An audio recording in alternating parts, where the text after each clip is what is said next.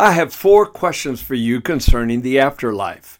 Will there be mansions in heaven awaiting the followers of Jesus?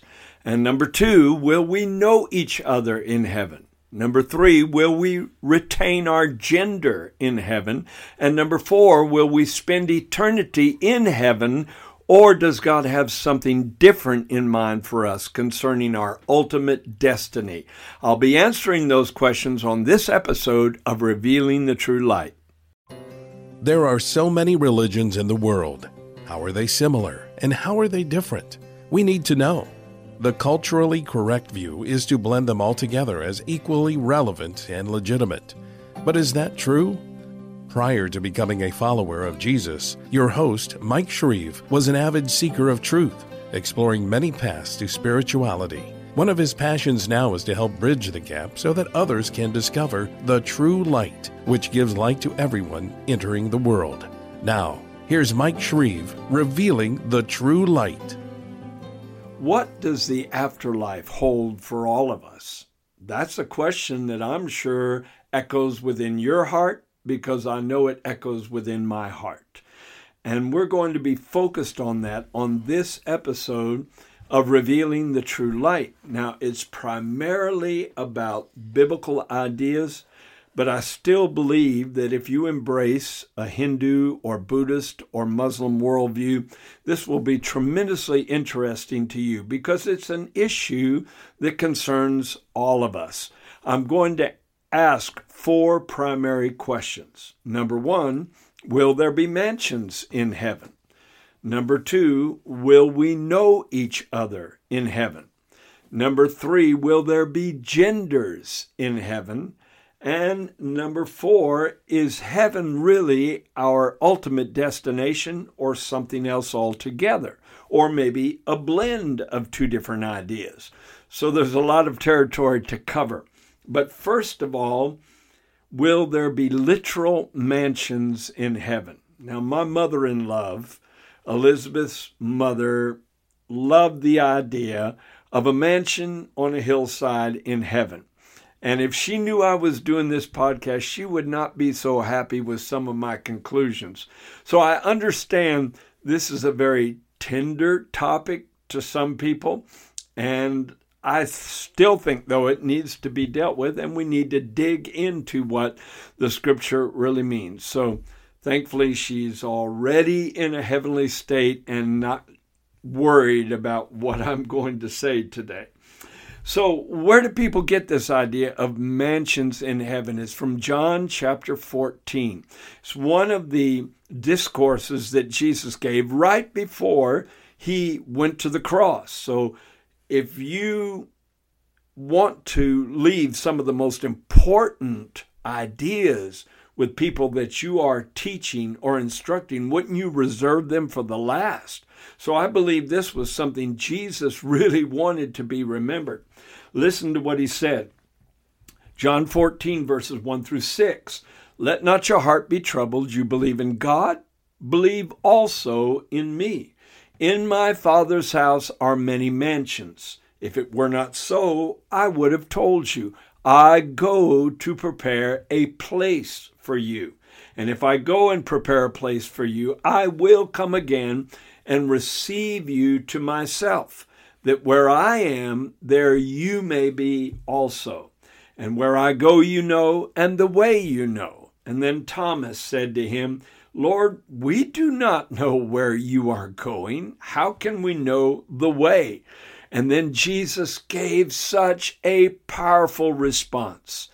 To Thomas, he said, I am the way and the truth and the life, and no one comes to the Father but by me. Now, there's a little hidden mystery unveiled when you dig into history uh, concerning that statement, because the tabernacle of Moses had three veils. The veil to the outer court that led to the table of sacrifice, the altar of sacrifice, the veil to the holy place where the menorah lampstand and the table of showbread and the Uh, altar of incense were, and then the veil to the Holy of Holies, where the Ark of the Covenant was. And those three veils were called the way, the truth, and the life.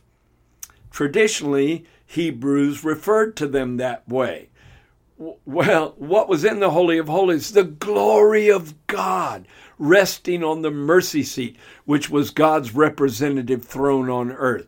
And so when Jesus said, I am the way and the truth and the life, that was his way of saying, you've got to come through this veil of my human personality, my human incarnation, in order to enter into that ultimate heavenly celestial Holy of Holies, where the glory of God is so intense, it's a light that no man has ever seen and no man could ever approach in a human state. Isn't that amazing? But anyway, in the beginning of this passage of Scripture, Jesus said, in my Father's house are many mansions. So it's unquestionable, right? Wrong. Because to really discern what he was communicating, you've got to go back to the original Greek. Besides, it's illogical to think that you would build mansions inside of a house. That doesn't happen on the earth. No one's ever built a house and then built mansions inside of it. And Jesus said, in my Father's house are many mansions. How big is God's house? Well, if God has no boundary to his existence, if he is unlimited in the expanse of what he occupies eternally, from infinite past to infinite future, there's no boundary with respect to time. And I believe concerning God, there's no boundary with respect to space. And so God's house has got to be large enough for him to fully inhabit. So it must be endless. It must be indescribably infinite in expanse. Did he mean mansions? Well, if you go back to the original Greek, you'll find a secret. But first, let me quote three other versions of that particular statement. The English Standard Version says, in my Father's house are many rooms. That makes a little more sense. In my Father's house are many rooms. But I'm not totally sold to that idea. The Complete Jewish Bible says, in my Father's house are many places to live. That's getting closer. And the Tree of Life version says, in my Father's house there are many dwelling places. That's where I go. Because the Greek word that is translated mansions is the word monē. And that's spelled M O N E, pronounced a little bit differently, monē. And monē only appears in the New Testament two times. And the other time is in the same chapter, ironically. And it's John fourteen, verse twenty-three. Listen to it closely. Jesus said, if anyone loves me, he will keep my word, and my Father will love him, and we will come and make our home with him. The King James Version says, make our abode with him. And so the Greek word monē means a dwelling place for God. Your heart, my heart, regenerated, born again, becomes God's dwelling place, his monē. And so when he said, in my Father's house are many monē, what was he really communicating? If it's also translated home and dwelling place in another version of that scripture, uh, if it's also translated abode, then don't you think Jesus was saying, in my Father's house, which is infinitely indescribable in largeness and greatness and majesty, in my Father's house are many dwelling places. Many spheres of existence, worlds without end, a universe that cannot be described. I believe personally, and forgive me, Mama, I believe personally that it means a lot more than just a mansion on a hillside. It means something of indescribable beauty and majesty and wonder. Now, some people refer to Second Corinthians chapter five, verses one through five, to explain John fourteen that I just quoted. And listen to this. Paul said, we know if our earthly house of this tabernacle were dissolved, we have a building of God, a house not made with hands, eternal in the heavens. For in this we groan, earnestly desiring to be clothed upon with our house which is from heaven. If so be that being clothed, we shall not be found naked, because the soul is naked without a body, in a sense. For we that are in this tabernacle do groan, being burdened, not that we would be unclothed, but clothed upon, that mortality might be swallowed up by life. Now he that has wrought us for the selfsame thing is God, who has also given us the earnest of the Spirit. Earnest means foretaste or down payment. And I love the statement, he that has wrought us for this, because it's God's idea. It wasn't my idea to be a glorified eternal Son of God. It was God's idea before we ever got here. So some people interpret John fourteen, verses one and two in the light of Second Corinthians chapter five, verses one through five, and they say, we are the mansions that God will dwell in eternally. I believe that's over-spiritualizing what Jesus said. I believe it's wrongly applied to the opposite extreme, where the idea of houses on a hillside that are large and luxurious is under-spiritualizing it. To say that we are the mansions is over-spiritualizing it. I believe it means literally amazing destinations in God's great new creation, His wonderful new heaven and new earth. And will we understand prior to going there what it's going to be like? No, I don't think it's possible, because the Bible says, eye has not seen nor ear heard, neither has entered into the heart of man what God has prepared for those who love Him. So you can go visit the most spectacular mansion of the wealthiest person in the world that sprawls over acres, and that's not even to be compared with what God has in store for us. Next question, number two. Will we know each other in heaven? I have had friends disagree with me on this. Oh, and by the way, we're still friends, because we have learned to discuss important issues in Scripture without falling out with one another. Uh, it's called the Berean attitude, because the people in that particular region were discussing with Paul the possibility of Jesus being the Messiah. They weren't argumentative or hateful about it. And sometimes people get far too argumentative and far too hateful about differences of opinion on these wonderful matters that we need to ponder prayerfully. But anyway, my friend used to quote to me Isaiah sixty-five, verse seventeen, where God said, behold, I create new heavens and a new earth, and the former shall not be remembered nor come into mind. So he said, no, the former shall not be remembered. So I will not remember you. You will not remember me. We'll never remember any of our human relationships nor any of our experiences in the world. And my contention was, then our experiences have no value, because then we can't learn from them. See, God explained why everyone can't go to heaven in Isaiah twenty-six ten, he said, let favor, another version says, let grace be shown to the wicked, yet he will not learn righteousness. And in the land of uprightness, he will deal unjustly and will not behold the majesty of the Lord.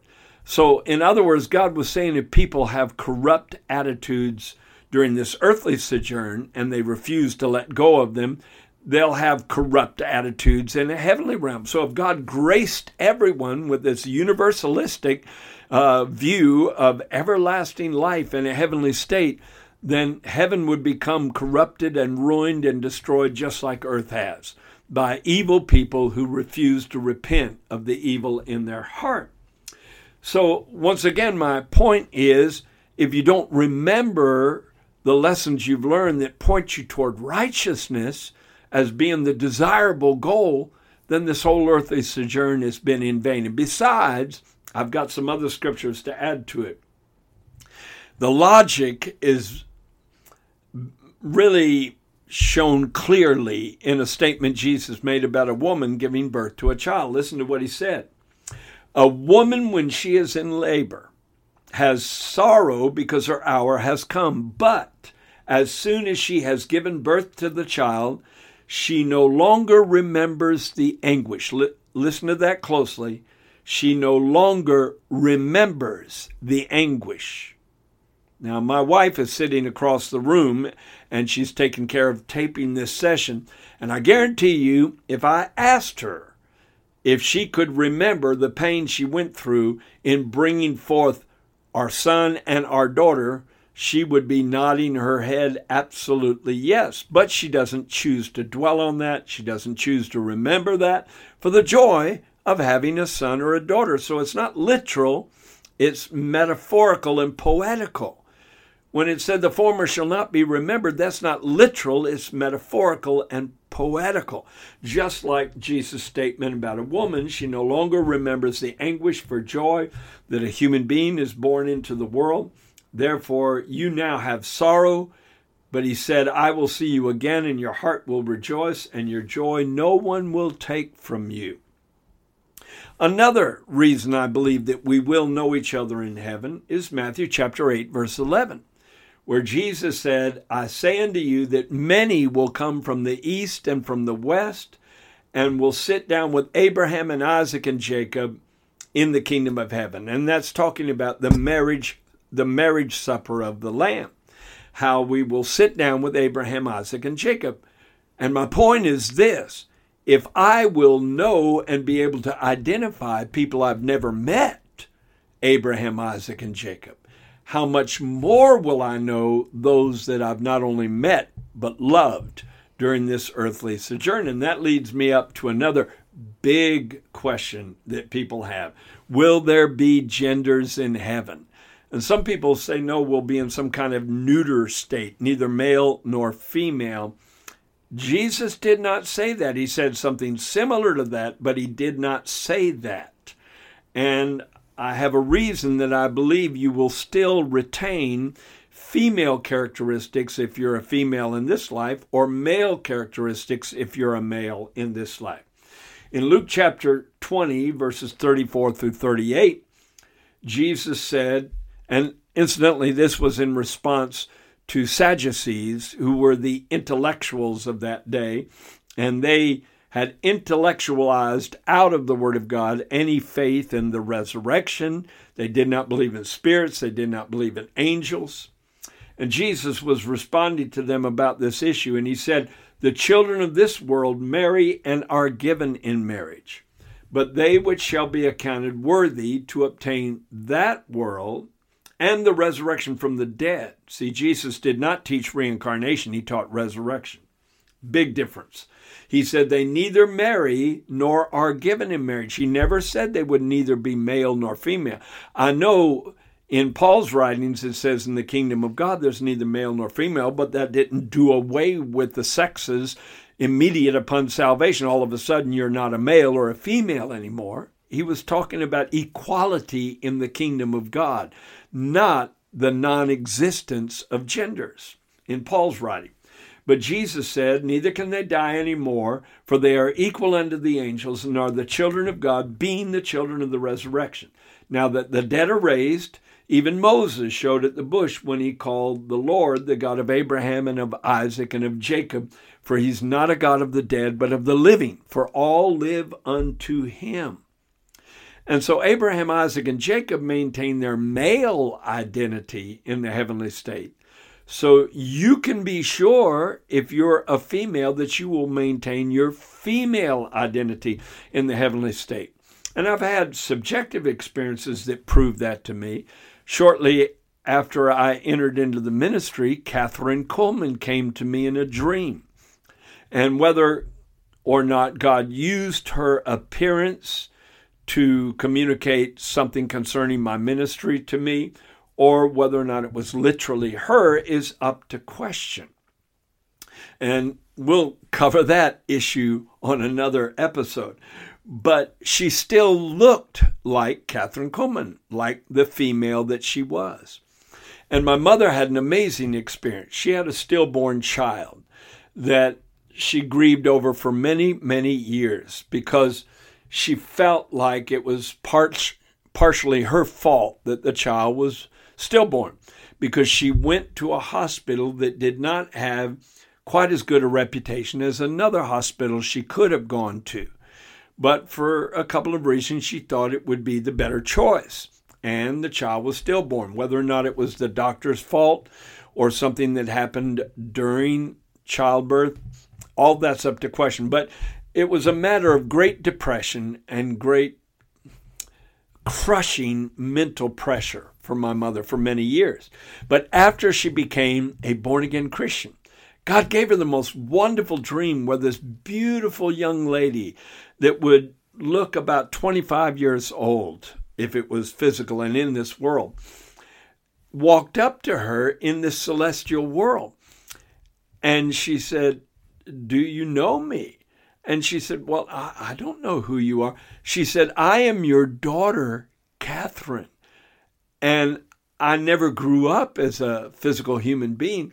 And she went on to explain, I don't remember the rest of the words exactly, but she explained that she was the child that was stillborn, and she had the appearance of a woman.